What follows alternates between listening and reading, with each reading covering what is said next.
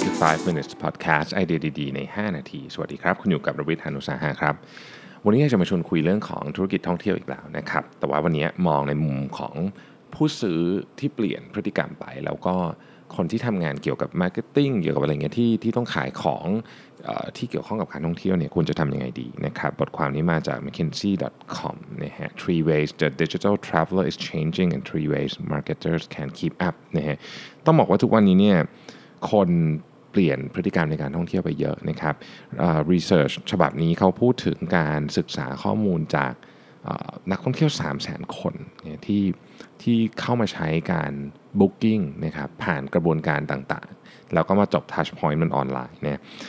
ข้อที่หนึ่งเขาสรุปมาได้คือว่าทุกวันนี้คนเนี่ยแบบรู้สึกว่า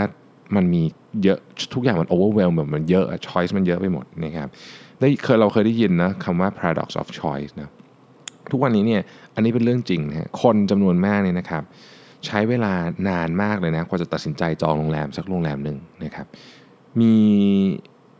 มีค่าเฉลี่ยนะครับในการจองทริปยาวๆเนี่ยใช้เวลา 36 วันนะในการตัดสินใจนะครับ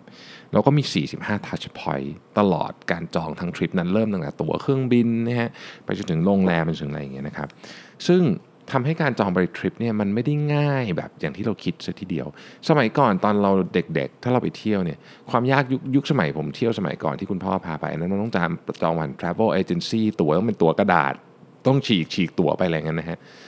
คือสมัยนี้เราก็ต้องมี travel cheque เพราะว่าไม่กล้าพกเงินสดไปเยอะกลัวจะหายกันอะไรเงี้ยแต่สมัยนี้ไม่ต้องแล้วถูกไหมสมัยนี้ไม่มีอะไรเลยไม่มีอะไรแทบจะไม่มีอะไรเป็นกระดาษนอกจากพาสปอร์ตเราแต่มันก็มีความยากอย่างคือมี choice มากเกินไป นะครับดังนั้นสิ่งที่ marketer ควรจะดูก็คือทำยังไงก็ได้ให้ให้คุณช่วยลูกค้านิดหนึ่งในการทำให้เขาตัดสินใจได้ง่ายขึ้น โดยการดูจากดิจิทัลสัญญาณนะครับเช่นถ้าเกิดเขาบอกแล้วว่าเขาจะจองทริปไปเที่ยวกับลูกไปเที่ยวกับครอบครัวเนี่ยนะครับก็ควรจะจะ feature โรงแรมที่มันเป็น family friendly เช่นมีห้องคอนเน c t กันนะครับคนที่ไปเที่ยวกับครอบครัวคงไม่สนใจหรอกว่าบาร์ที่โรงแรมนี้มันจะสวยงามแค่ไหนอะไรอย่างเงี้ยนะฮะ ประเด็นอย่างนี้เป็นต้นนะที่ต้องที่ต้องโชว์เขาเห็นเพราะเขามีเวลาน้อยมากในการตัดตัดสินใจ ข้อมูลมันต้องเกี่ยวข้องแบบสุดๆไปเลยนะฮะต้อง personalize มากๆอันที่สองบอกว่า more travel start starting with search นะครับคือแต่ก่อนเนี่ยมัน travel เนี่ยมันจะเริ่มต้นจากหลายหลายแหล่งนะบางทีมันก็เริ่มต้นจากเว็บไซต์ของเอเจนซี่ก็มีนะครับเว็บไซต์ของสายการบินก็มี แต่ว่าปัจจุบันนี้เนี่ย31%ของการท่องเที่ยวทั้งหมดเนี่ย การ search เริ่มต้นที่การการเริ่มต้นเนี่ยเริ่มต้นที่ search engine เลยนะครับแล้วก็คนที่ใช้ search engine ในการเริ่มต้นหาข้อมูลต่างๆ การไปท่องเที่ยว แล้วก็ซื้อของต่างๆของการท่องเที่ยวเนี่ยจะใช้เวลาในการตัดสินใจสั้นนะครับสั้นกว่าอ่าการหาข้อมูลผ่านจากออนไลน์ Travel Agency หรือเว็บไซต์ต่างๆนะครับใช้เวลาในการตัดสินใจสั้นกว่า เหตุผลเนี่ยอาจจะเป็นเพราะว่า เขารู้สึกว่าเขาได้ทำการบ้านระหว่างทางไปเยอะกว่าด้วย เพราะฉะนั้นถ้าเกิดเป็นนักการตลาดที่อยู่ในสายท่องเที่ยวเราต้องการที่จะเซิร์ฟลูกค้าที่เป็นลักษณะนี้เนี่ยข้อมูลที่คุณให้ไม่ควรจะเป็นข้อมูลในการขายอย่างเดียวควรจะเป็นอะไรที่ช่วยเขารู้สึกว่าเขาสามารถตัดสินใจได้ง่ายขึ้นด้วยเช่น ข้อมูลการเปิดปิดของสถานที่สำคัญสำคัญณจุดที่เขาจะไปเป็นต้นนะครับ ข้อที่3ฮะ travel shoppers are hopping between device คือ เวลาจะจองทริปทริปหนึ่งสมมติทริปยาว 2 อาทิตย์เนี่ยมันมันไม่สามารถทำเสร็จภายในครึ่งชั่วโมงได้อะคือมันต้องทำอะไรแบบหลายหลายอย่างอะซับซ้อนมาก เพราะฉะนั้นเนี่ยมันเห็นพฤติกรรมอันหนึ่งของลูกค้าก็คือว่าลูกค้าจะจองผ่านมือดูมือถือเสร็จไปเปิด iPad นะครับไปเปิดแอปบ้างเข้าเว็บไซต์บางแอป สมมุติเราเข้าแอป Agoda แล้วก็เข้าเว็บไซต์ Agoda ด้วย